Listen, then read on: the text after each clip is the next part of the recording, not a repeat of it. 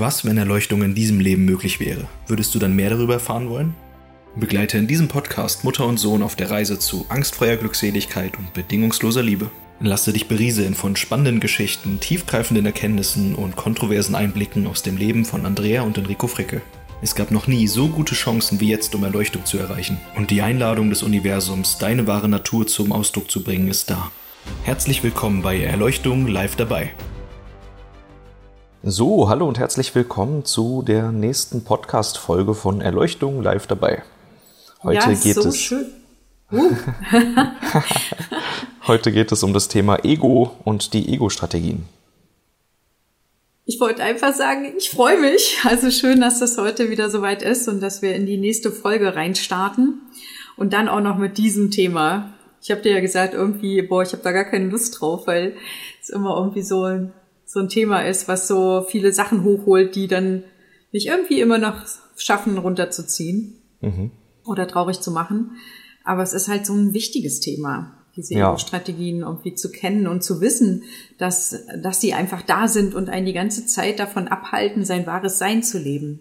Mhm. Ja, die Ego-Strategien triggern natürlich das Ego. Ich habe gestern auch ähm, von unserem Online-Kurs, von dem Videokurs äh, die Ego-Strategien geschnitten.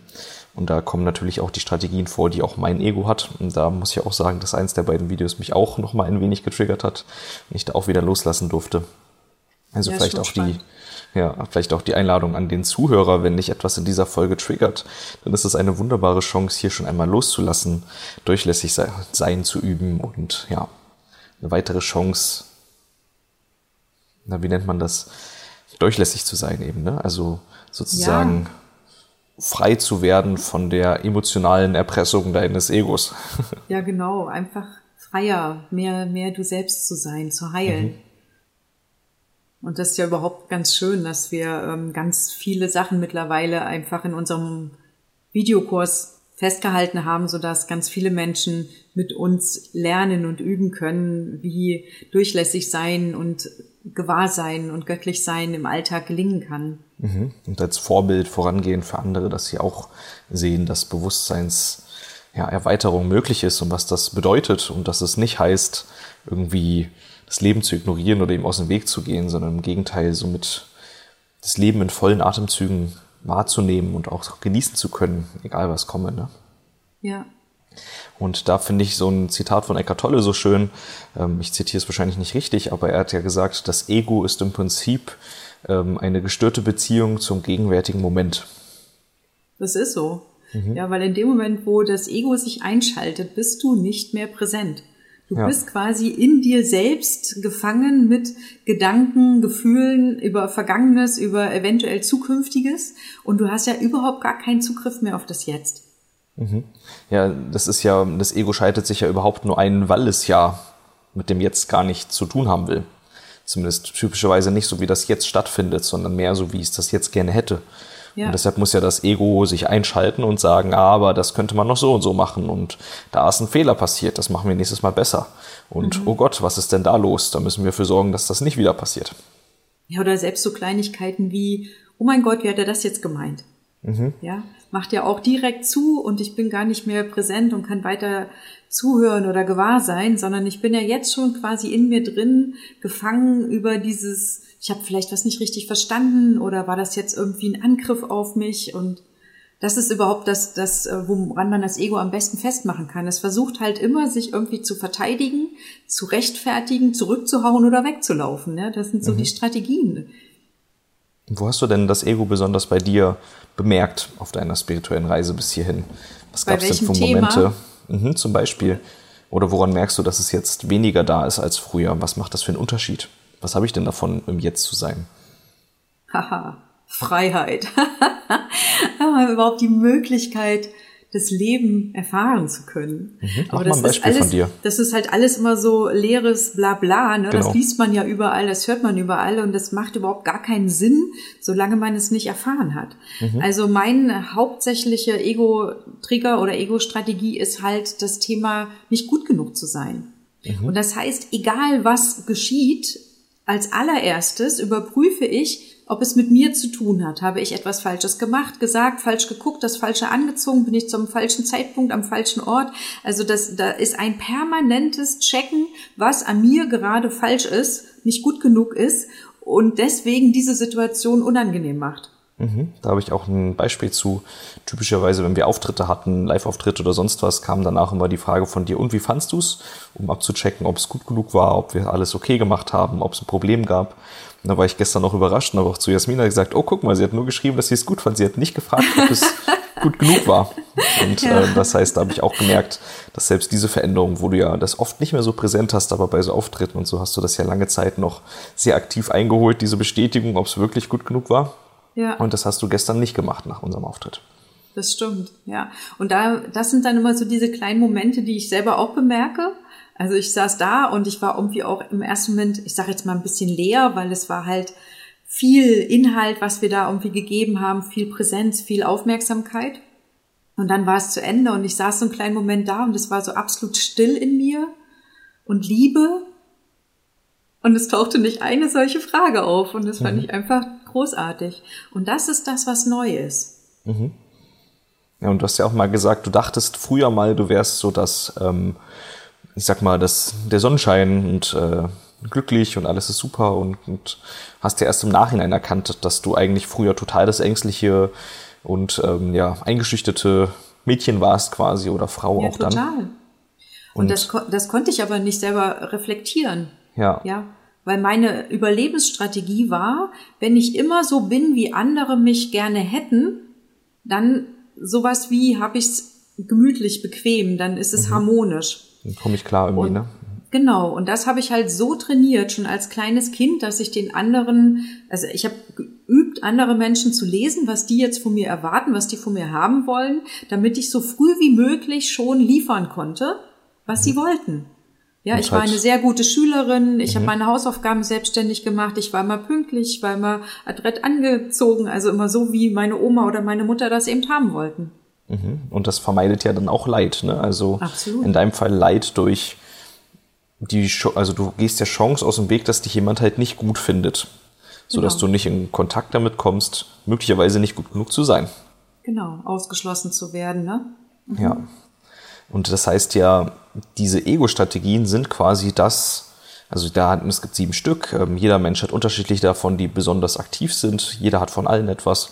Aber da sieht man, dass diese Ego-Strategien im Prinzip von einem unerwachten Menschen die hauptsächliche ähm, Persönlichkeitsstruktur mit ausmachen. Weil ja. du warst ja quasi, wenn ich dich mal so spiegle oder so dran denke, wie du warst, dann warst du ja quasi 80, 90, vielleicht sogar fast 100 Prozent das Ergebnis dieser Ego-Strategie, um nicht verletzt zu werden in der Idee von, du könntest nicht gut genug sein, ist ja all das, was Andrea ausgemacht hat, entstanden. Ja. Ich weiß nicht, ob du dir so viel Mühe in der Schule gegeben hättest, wenn du nicht diese Ego-Strategie hättest. Ich weiß das auch nicht. Ich meine, mir hat Lernen immer Spaß gemacht, aber was war zuerst da? War zuerst da, ich will gefallen und habe deswegen mir Lernen als mhm. ich mag lernen und ich habe die Schulbücher schon gelesen, bevor der Stoff dran kam. Mhm. Also ja, was was war sozusagen zuerst? Das ist schwer zu greifen. Ich weiß nur rückschauend, dass ich sehr viel Enge im Brustkorb hatte, sehr viel Bedrückung und Enge ähm, wahrgenommen habe in meinem Körper. Mhm. Das weiß ich aber nur, weil es jetzt halt frei ist. Ja, mhm. und ich einfach anders atmen kann, ich anders in Räume gehen kann. Ich weiß nur, als ich zu dem allerersten großen Seminar alleine gefahren bin und da waren irgendwie über 100 Leute in dem Raum. Ich bin in diesen Raum reingekommen. Ich hatte Luft angehalten. So viel Angst hatte ich, einen Raum zu betreten, wo ich an einem Seminar teilnehme, mhm. dass ich Luft angehalten habe, ja.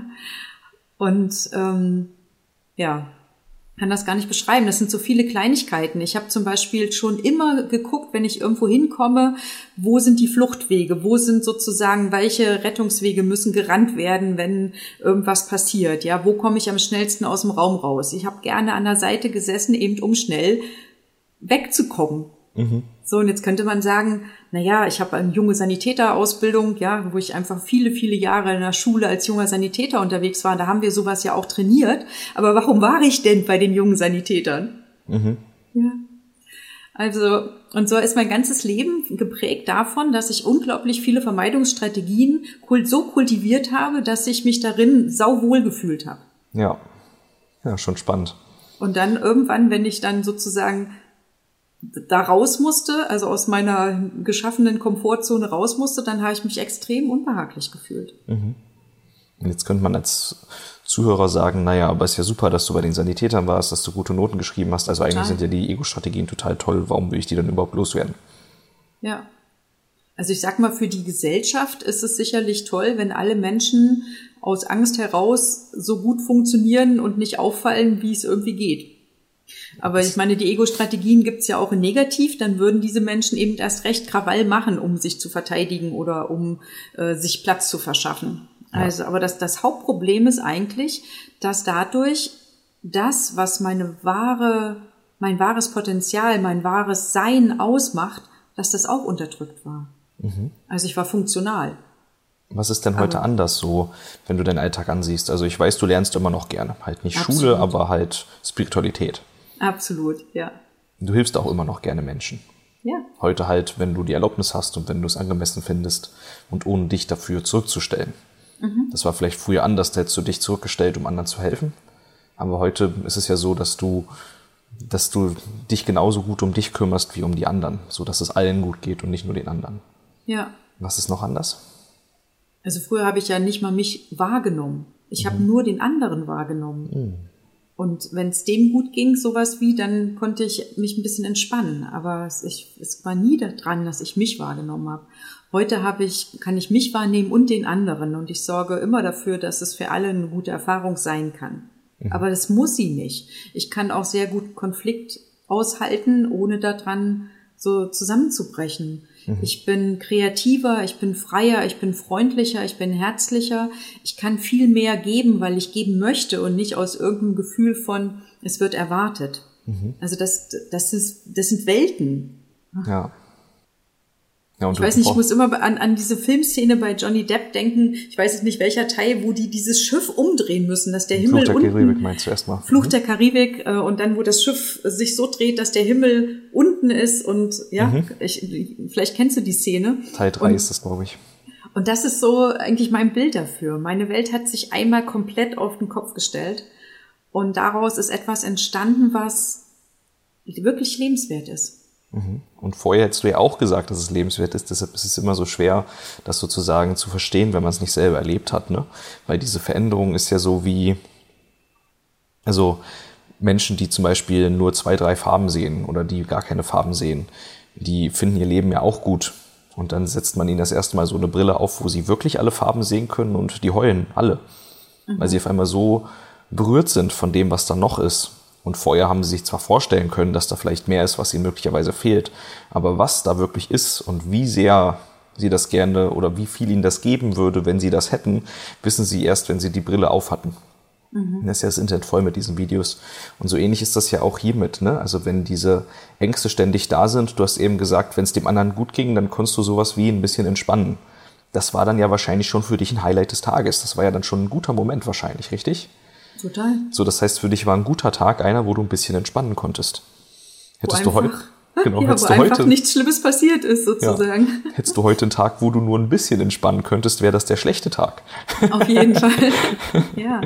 Ja, aber wie willst du das denn irgendwie erklärbar machen? Es geht einfach nicht. Ja. Also ich kann ja mal erzählen, so meine allererste Berührung mit positiv denken oder eben dann äh, mit Luise Hay und dann vorm Spiegel stehen und sich sagen, ich liebe mich so, wie ich bin. Das war eine der Übungen aus diesem Buch, was ich damals gelesen mhm. habe. Und ernsthaft, ich habe ein halbes Jahr lang gebraucht, bis ich diesen Satz das allererste Mal vom Spiegel laut sagen konnte. Krass. Wenn ich nur vom Spiegel stand und es sagen wollte, habe ich schon hysterisch geweint. Krass. Also ich bin quasi zusammengebrochen, weil ich es nicht sagen konnte. Mhm. Und nach einem halben Jahr habe ich es das erste Mal über die Lippen gebracht. Mit so viel Schmerz und mit so viel boah, Leid und nicht glauben können, was ich da gerade mache. Also das ist unvorstellbar, ja. Mhm. So verhärtet war alles und ich, ich habe das nicht vorher nicht wahrnehmen können, erst mhm. dann. Ja, und bei mir ist es ja quasi genau andersrum. Der für mich im, ich sag mal, in meinen ersten 20 Jahren meines Lebens präsenteste Seelenträger war oder der mich am meisten anders gemacht hat als die anderen, war Angst vor verletzt werden oder Seelenträger Ego-Strategie. Serienträger haben wir sie ja früher genannt. Jetzt heißen sie Ego-Strategie, weil es das besser trifft. Und weil mein Ego Angst hat, verletzt zu werden, hat es mit Hochmut kompensiert. Das heißt, bei dir war es eher so, wenn die anderen dich gut fanden, dann konntest du dich entspannen und so. Ich konnte mich nur entspannen, wenn ich mich selber sicher gefühlt habe. Also bei mir ging es dann um mich, nicht so sehr um die anderen. Mhm. Wenn ich mit anderen war, außer jetzt, keine Ahnung, vielleicht bei dir oder vielleicht bei meiner Partnerin oder so, war ich eigentlich immer zu, hatte eine Mauer um mich rum, die dazu mhm. geführt hat, dass ich nichts gefühlt habe.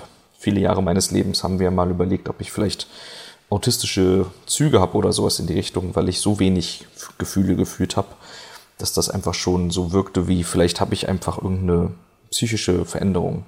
Ähm, wie heißen die? Ähm, oder soziopathisch oder sowas. Und ähm, mit, mit, ich glaube, um die 20 Jahre rum alt war ich da, haben wir dann tatsächlich gefunden, wo sozusagen in meiner Psyche dieser Schalter liegt, sage ich mal, den wir dann umgelegt haben, wo ich dann auch angefangen habe, alle Gefühle wahrnehmen und fühlen zu können.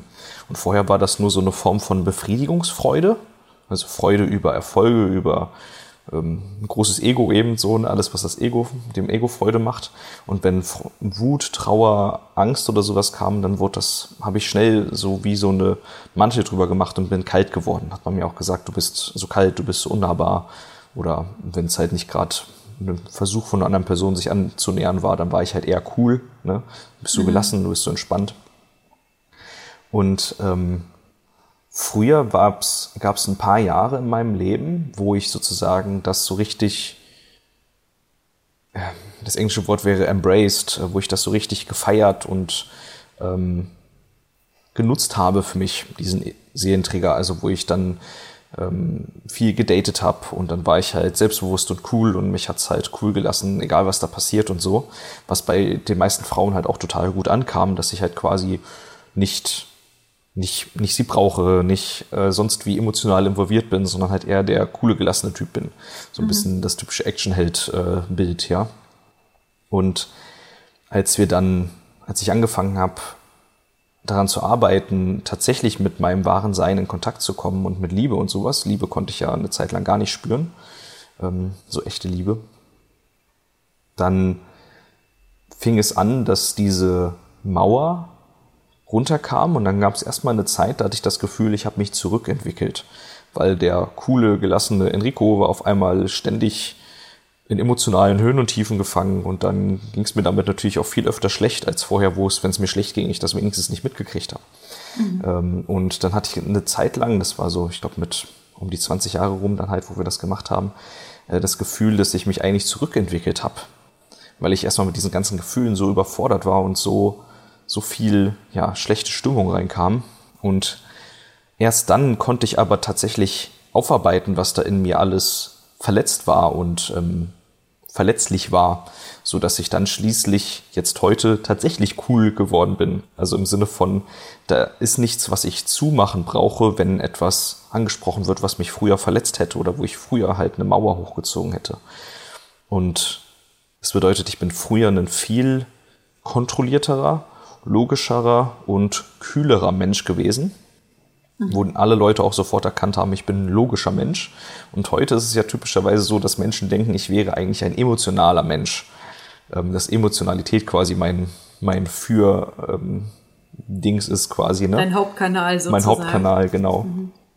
Ähm, und trotzdem bin ich heute gelassener als damals, wo ich diese Mauer noch hatte. Damals konnte ich mich nur gelassen geben, aber ich hatte eine permanente Enge in meiner Brust. Und es war permanent unangenehm, wenn ich ähm, Heiltechniken oder Meditationsübungen gemacht habe, habe ich so starke unangenehme Gefühle im Bauch oder auch im Brustbereich bekommen, dass ich einmal ja, mich fast mich. übergeben hätte. Ja. Also einmal bei Wim Hof war das, da haben wir auch eine Atemtechnik gemacht zum Beispiel. Da habe ich tatsächlich dann auch schon mhm. bis in den Mund aufgestoßen weil da einfach so viel Widerstand von meinem System war, sich zu öffnen für echte Gefühle, für echte Energie, für echtes Leben, weil ich mich so sehr davon abgeschottet habe vor dieser Angst, was passiert, wenn ich mich aufmache. Mhm. Das war einfach Wahnsinn. Und ähm, die größte Veränderung für mich also, nachdem ich sozusagen erstmal aufgemacht habe mit deiner Hilfe, dann auch noch losgelassen habe, was da alles an Schmerz und Leid in mir war, ist das von dem, wo ich mal cool getan habe, aber eigentlich ein ziemlich dadurch unlebenswertes Leben hatte. Also es war ja, ich habe vielleicht 20 Prozent des Lebens gefühlt. So, ja, ne? Viele hast du das Sachen. Leben vermieden, ne? Genau. Also du hast ja das Erleben vermieden. Ja, ich wirkte Ja. cool, ich war gelassen, ich Ja, war auch gut im Einsatz meines Gehirns, weil ich wurde nicht von meinen Emotionen geblendet. Also ich war logisch schlau, ja. Aber ähm, es, es hat halt einfach kaum was in mir ausgelöst, weshalb ich halt Achterbahn fahren mochte. Da kam wenigstens Adrenalin oder Actionspiele, da kam wenigstens Adrenalin. Ne? Also da alles, was so krass war, hat halt genug ausgelöst, dass es bei mir eine Freude macht oder halt viel Alkohol trinken, äh, auf Festivals gehen und über die Stränge schlagen und so. Besonders, also es brauchte immer Extreme, damit ich eine Form von Erfüllung, also zumindest einen Ersatz für Erfüllung spüre. Und heute ist es halt so, dass ich, ich kann immer noch gut trinken. Ich glaube, das hat der Körper sich dann einfach gemerkt nach den Jahren. Aber ähm, es ist nicht mehr so, dass das das ist, wonach ich mich dann sehne. Also ich war jetzt kürzlich mit meinen Kumpels in Portugal, da haben wir auch jeden Tag getrunken, mal mehr, mal weniger, meistens mal nur so ein paar Aperol Spritz, manchmal auch ordentlich, halt so einfach Jungsfreundeskreismäßig. Und ähm, das konnte ich gut machen, ich konnte mich dem auch gut hingeben, ich konnte das auch genießen, so als mal eine andere Zeit zu dem, was ich jetzt seit Jahren eigentlich schon lebe. Aber ähm, auch schon nach der Hälfte der Zeit hatte ich eigentlich wieder Lust auf meinen normalen Zustand, auf mein normales Leben, wo ich also nüchtern bin, wo ich in einer hohen Energie bin, wo ich sozusagen, äh, wo ich in meiner Arbeit arbeite, ja, wo ich all diese Dinge mache, die ich halt normalerweise tue, weil ich das gar nicht mehr so sehr brauche. Es gibt eine viel tiefere Erfüllung in meinem Leben, die außerhalb von Alkohol stattfindet, auch wenn Alkohol zwischendurch mal schön ist. Ich gehe auch immer noch gerne in Erlebnisparks und fahre gerne Achterbahn, aber es ist nicht mehr so wie früher, dass das sowas wie sein muss. Ja. Ja, das ist ja so ganz typisch dieses, wenn diese Strategien dann erstmal aufgelöst werden, dass das erstmal eine Zeit macht, die ähm, irritierend ist und wo man sich auch sehr, sehr verletzlich fühlt. Also das kenne ich aus meinem eigenen Leben, aber auch aus der Begleitung unzähliger Menschen, die das mit meiner Hilfe sich getraut haben, dass die dann immer gesagt haben, eigentlich bin ich jetzt wie so ein Krebs, der im Hauswechsel ist. Ja, ich habe mein eines Haus abgelegt und bin auf der Suche nach meinem neuen und bis dahin bin ich quasi so verletzlich und angreifbar, dass ich noch nicht weiß, wie ich damit umgehen kann mit diesem Ja. Zustand des, dieser Verletzlichkeit. Ich habe eine Frau auch in der Begleitung mal gehabt, die gesagt hat, es ist gerade egal, was geschieht, ich weine ständig. Ja, also der kam immer die Tränen vor Freude, vor Wut, vor Angst, vor allem. Ja, also alles hat erstmal Tränen ausgelöst. Und das war so eine Phase. Und als das aufhörte, sagte sie auch, ähm, dass das irgendwie total krass war, aber sie hatte dann irgendwann auch so das Gefühl von, das war alles aufgestaut in ihr, weil sie das einfach in all den Jahren davor überhaupt gar nicht gelebt hat und das war auch gar nicht erlaubt zu weinen oder Gefühle zu zeigen und das war halt erstmal so wie der Ausbruch. Jedes Gefühl löste einfach erstmal Tränen aus. Ja. Dass Ja, es ein Normal gab, ein neues Normal. und für die spirituelle Reise oder auch für das Thema Erleuchtung sind ja diese Ego-Strategien genau das, was verhindert, dass ich wirklich im Bewusstsein aufsteigen kann. Ja. Also in deinem Fall, du hast ständig zugemacht aus Angst, nicht gut genug zu sein. Ich habe ständig zugemacht aus Angst, verletzt werden zu werden. Andere machen ständig zu wegen Zeitdruck oder was es da noch alles gibt. Die gibt's ja dann alle in unserem Videokurs, wenn man sich die mal genau ansehen möchte und mal schauen möchte, wo man selber, ähm, wo das Ego einem selber auf den Leim geht. Aber im Prinzip führen alle diese Strategien dazu, um sozusagen Leid zu vermeiden, irgendeine Form von Leid. Da gibt es sehr unterschiedliche Wahrnehmungen, was Leid ist, pro Person sehr unterschiedlich, ähm, zuzumachen. Und dieses Zumachen bedeutet ja, dass Energie nicht fließen kann, zumindest nicht frei. Und je weniger Energie zu mir fließt, desto weniger Energie ist da für einen Bewusstseinsaufstieg. Und Erleuchtung heißt ja sozusagen vollständig im Einklang mit kosmischer Energie zu sein. Also, dass dort kein Ventil mehr ist, was das drosselt, nicht mehr klein hält, sondern dass ich mit dieser Quelle der Energie schon eins bin. Also, ich bin der Ja. Fluss. Vollständig äh, genau. eins, ja. Und das heißt, Das diese Ego-Strategien sind für jeden Menschen, der spirituellen Weg gehen möchte, und sei es nicht Erleuchtung, sei es nur einfach ein liebevolleres, freieres Leben, für die sind das quasi die Hauptdreh- und Angelpunkte, die diesen Weg verhindern. Also auch die Wobei da Punkte, auch wo mal- man. Ja. Mhm, Wobei ich auch mal eine Lanze äh, brechen möchte dafür, dass das Ego jetzt keine bewusste Gegenkraft äh, zu mir ist. Ja, nee, also genau, also da, ja. da, das ist mir irgendwie mal noch wichtig. Das Ego ist nicht der Feind.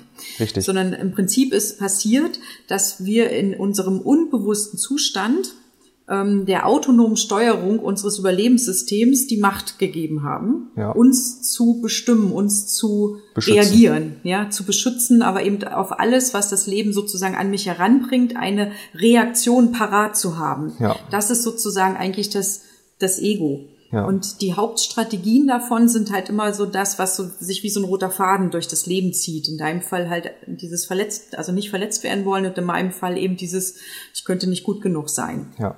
Und wenn man einfach äh, wirklich versteht, dass dieses, dieses Ego sozusagen jetzt keine Person ist, die mir feindlich gesonnen ist, sondern eigentlich ein autonomer Zustand, der mein Überleben absichert im mhm. menschlichen Sinne, dann kann ich auch viel eher annehmen, dass das, was, was geschieht, ähm, ein Potenzial hat, mich aber auch zu unterstützen und zu fördern in meinem Sein. Wenn es halt nicht ja. mehr die Kontrolle hat, sondern ein Teil der Gesamtheit wird, die dann von einer göttlichen Führung, also von meinem wahren Sein geführt, genau. sozusagen in Liebe funktioniert. Ja. Das heißt, es braucht nämlich erstmal einen Führungswechsel intern, damit überhaupt äh, dieses Ego loslassen und entspannen kann. Mhm.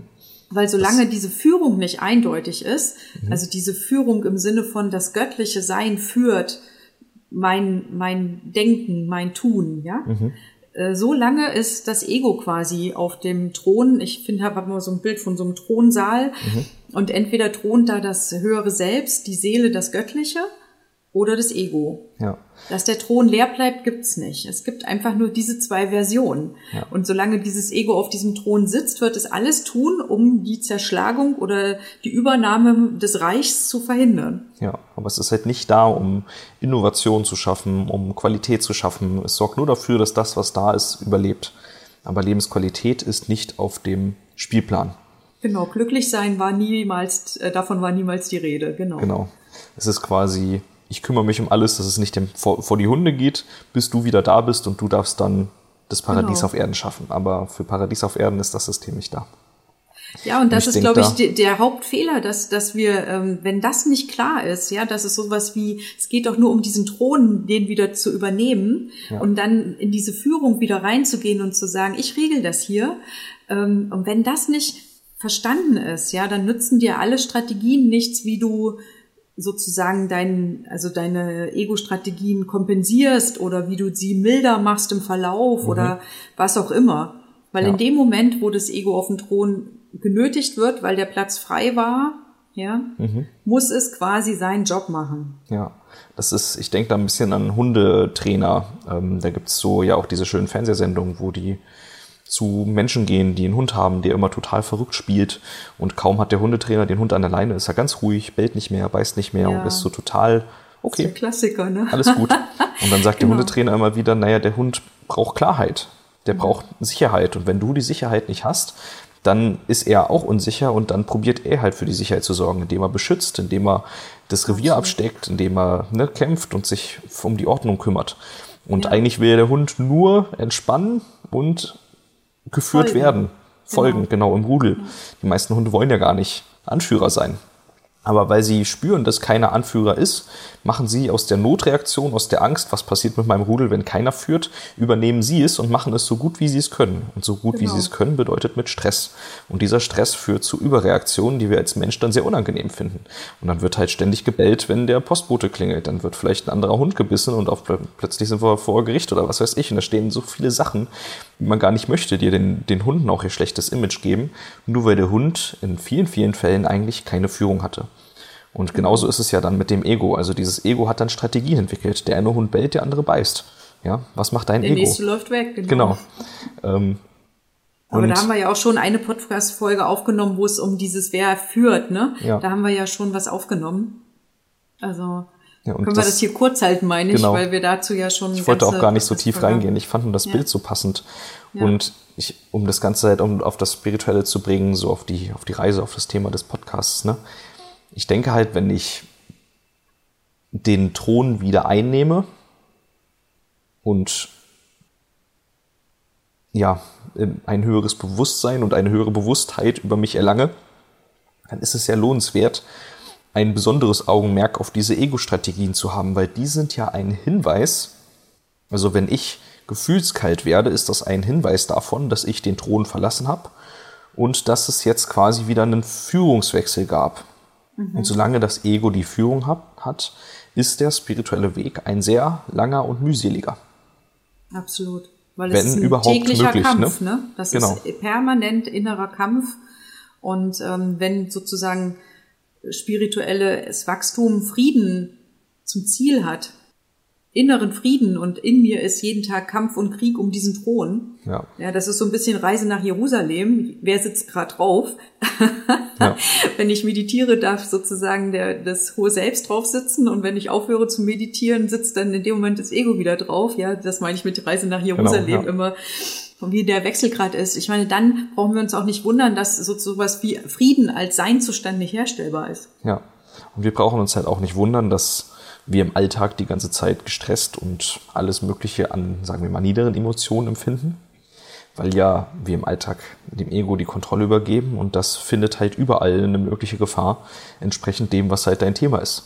Also zum Beispiel Mom und ich gehen beide auf ein unterschiedliches Date. Ja, also sie trifft sich mit einem Mann, ich treffe mich mit einer Frau. Mom würde mit ihrer Ego-Strategie davor und danach drüber nachdenken, ob sie gut genug ist. Sehe ich gut genug aus? War der Spruch okay, den ich gemacht habe? Mag der meine Lippenstiftfarbe? Ähm, wird der mich danach anschreiben? Muss ich mich melden? Wird das überhaupt was?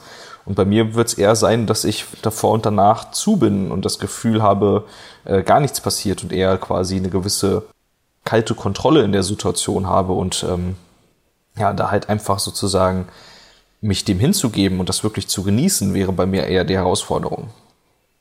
So, Bei und mir wäre es die Herausforderung, ähm, nicht sozusagen auf jede kleinen Impuls von, ich könnte jetzt die, dem anderen irgendwie dienlich sein, Genau. indem ich etwas vorwegnehme, was er eventuell meinen könnte. Ja. ja, das sozusagen da eben auf meinem Thron entspannt sitzen zu bleiben und auszuhalten, dass mein Ego schon angesprungen ist und schon in Alarmbereitschaft. Ja. Aber ich ähm, in diesem Frieden und in dieser Liebe bleibe und offen und präsent, bis vielleicht ausgesprochen wird, dass ein Wunsch nach Hilf mir oder unterstütz mich an der und der Stelle auftaucht. Genau, das heißt, wir beide könnten das Date, wenn wir das Ego auf dem Thron haben, im Prinzip nicht genießen.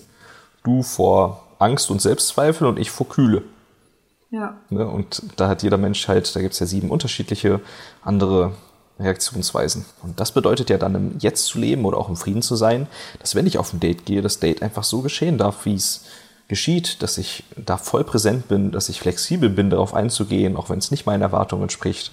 Auch wenn das nicht ein Partner ist, mit dem ich vielleicht mal was machen möchte, näher kommen möchte, kann es ja trotzdem ein tolles, toller Abend zusammen sein und so, ne?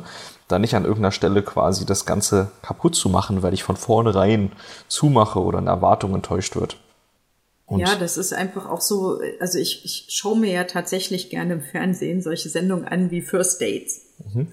Ich oute mich hier, dass ich sowas gerne gucke. Oder Bauer sucht Frau gucke ich auch gerne. Aber ich gucke es deswegen so gerne, weil da etwas geschieht mit den Menschen. Also sie haben jetzt etwas, wo sie sich in eine künstliche Situation begeben mit dem, mit der Absicht, dass daraus eine Beziehung entstehen darf. Und dann gibt es halt die, die vorneweg aufzählen, ja, wir müssen so, so, so, so, so und das auf gar keinen Fall. Und dann, wenn im Gespräch dann plötzlich etwas auftaucht, wo der andere etwas reinbringt, was auf der Liste stand, ähm, was dann im Gespräch passiert, du siehst es direkt im Gesicht, wie dann also Schottendicht, derjenige zumacht, ja, und in dem Moment ist es irgendwie schon gelaufen. Ah, er wäre nicht bereit umzuziehen oder ah, sie mag keinen Sport, ja. Und dann ist da sofort was, was dann zwischen den beiden steht. Und ich denke jedes Mal, eigentlich müssten sie doch vielleicht einfach erstmal offen sein für überhaupt die Begegnung. Es, es geht doch noch um nichts. Ja, sie haben Ja. doch, sind doch noch nicht zusammengezogen, sie haben noch nicht entschieden, die nächsten 100 Jahre zusammen zu verbringen, sondern sie sind einfach erstmal zu einem gemeinsamen Termin da. Mit Essen und mit ein bisschen erzählen. Und da ist so viel immer, was schon was will und was schon so zu ist und was in der Erwartung ist. Und ähm, also deswegen schaue ich mir das immer so gerne an, weil ich Ja. mir diese Momente in diesen Gesichtern so, ja, mittlerweile finde ich sie eher traurig, aber ich, ich gucke es mir einfach trotzdem gerne an. Das darfst du ja. Ja, und das ist ja auf alle Lebensbereiche übertragbar. Also wenn man sich zum Beispiel mit dem Thema Business auseinandersetzt, dann ist die wichtigste Fähigkeit eines Geschäftsführers für langzeitigen Erfolg, dass er die Fähigkeit hat, sich an die aktuellen Umstände anzupassen. Ja. Anpassungsfähigkeit ne? ist genau, ist halt offen sein. Und wenn ja. ich halt mit einer Ego-Strategie von Starrsinn dran bin und sage, das haben wir früher so gemacht, das machen wir immer so, wie zum Beispiel Nokia, die halt immer Handys mit Tasten hatten und dann kommt halt Apple und entwickelt ein Touch-Handy und die sagen, haha, nee, das kann ja nie was werden, wir haben ja hier dieses Handy, das hat schon immer geklappt, dann ist halt Nokia ein paar Jahre später pleite und muss aufgekauft werden. ne? Also die, die, ähm, diese Fähigkeit, dem jetzigen Moment zu begegnen, so wie er ist, und halt mich nicht von dem, was mein Ego plappert, aus der Bahn werfen zu lassen, ermöglicht mir in den meisten, äh, in allen Momenten des Lebens erst so wirklich, dass ich es genieße oder etwas für mich draus ziehe, dass ich was lerne. Wenn ich in einem Seminar sitze und nach den ersten drei Minuten sage, kenne ich schon, oder ich sage, oh, da hat er was falsch gesagt, in beiden Fällen mache ich zu und kann nicht wirklich was Neues lernen. Erst wenn ich wieder aufgemacht habe. Wenn ich einfach da bin, ohne zu bewerten, wie der Redner ist, oder ohne das mit mir abzugleichen oder mit meinem Wert oder sonst was, erst dann kann ich ja wirklich lernen. Bei mir in der Ausbildung war es so, dass ich innerhalb, also ich habe für jede, und das soll jetzt kein Angeben von Enrico ist toll sein, ja, sondern nur ein Beleg von, was das für einen Unterschied macht. Also früher in der Schule musste ich auch viel lernen und mich anstrengen und sonst was. Und in der Ausbildung war es so, ich habe einen 1-0er-Schnitt in der Schule gehabt und ich habe nie mehr getan, als die im Unterricht aufzupassen, mich nicht zu langweilen, sondern mitzuarbeiten das, was der Lehrer erklärt, auch wirklich anzuhören. Das, das machen ja die meisten Schüler schon überhaupt nicht. Sie hören ja nicht mal, was der Lehrer sagt. Die sind ja schon in ihren Gedanken bei der Person, mit der sie verliebt sind oder bei dem Chat, den sie gerade im Handy unterm Tisch schreiben oder was weiß ich. Ich war einfach im Unterricht präsent und anwesend. Ich habe gehört und gelernt, ich habe mich involviert und dann wusste ich von den Sachen, die dort passieren, noch alles oder fast alles, so dass ich meine Unterlagen einmal in einer Viertel bis halben Stunde vor einer Klassenarbeit am Computer zusammengefasst habe und dann bin ich in die Arbeit gegangen und ich habe immer eins oder zwei plus geschrieben und mit der mündlichen Note eins zusammen war das dann ein Einserschnitt auf dem Zeugnis. Und ich habe in der Ausbildung den Spitzname The Brain gekriegt. So nach dem Motto, ich bin so der Überflieger, überschlau. Aber eigentlich war ich nur da. Mhm. Ja, aber präsent. eigentlich ist das ja auch, ähm, naja, das, das zeigt einfach, was sozusagen passiert. Kleine Kinder sind ja total begeistert, was Neues anzuschauen, was Neues zu lernen. Aber Schule hat es halt einfach geschafft, so viel, ich sage jetzt mal, Kram runter zu predigen, dass diese Ohren dazu genutzt werden, da rein, da raus oder gleich verschlossen sind, so dass einfach nur noch stupide, stumpf die Zeit abgesessen wird. Und das ist wirklich schade, ja. Dann danke für die lockerflockige, unterhaltsame Folge und ja. bis zum nächsten Mal. Ich hoffe, du hast jetzt ganz viel Freude daran, mit deinem Ego um diesen Thron zu tanzen. genau. Tschüss. Tschüss.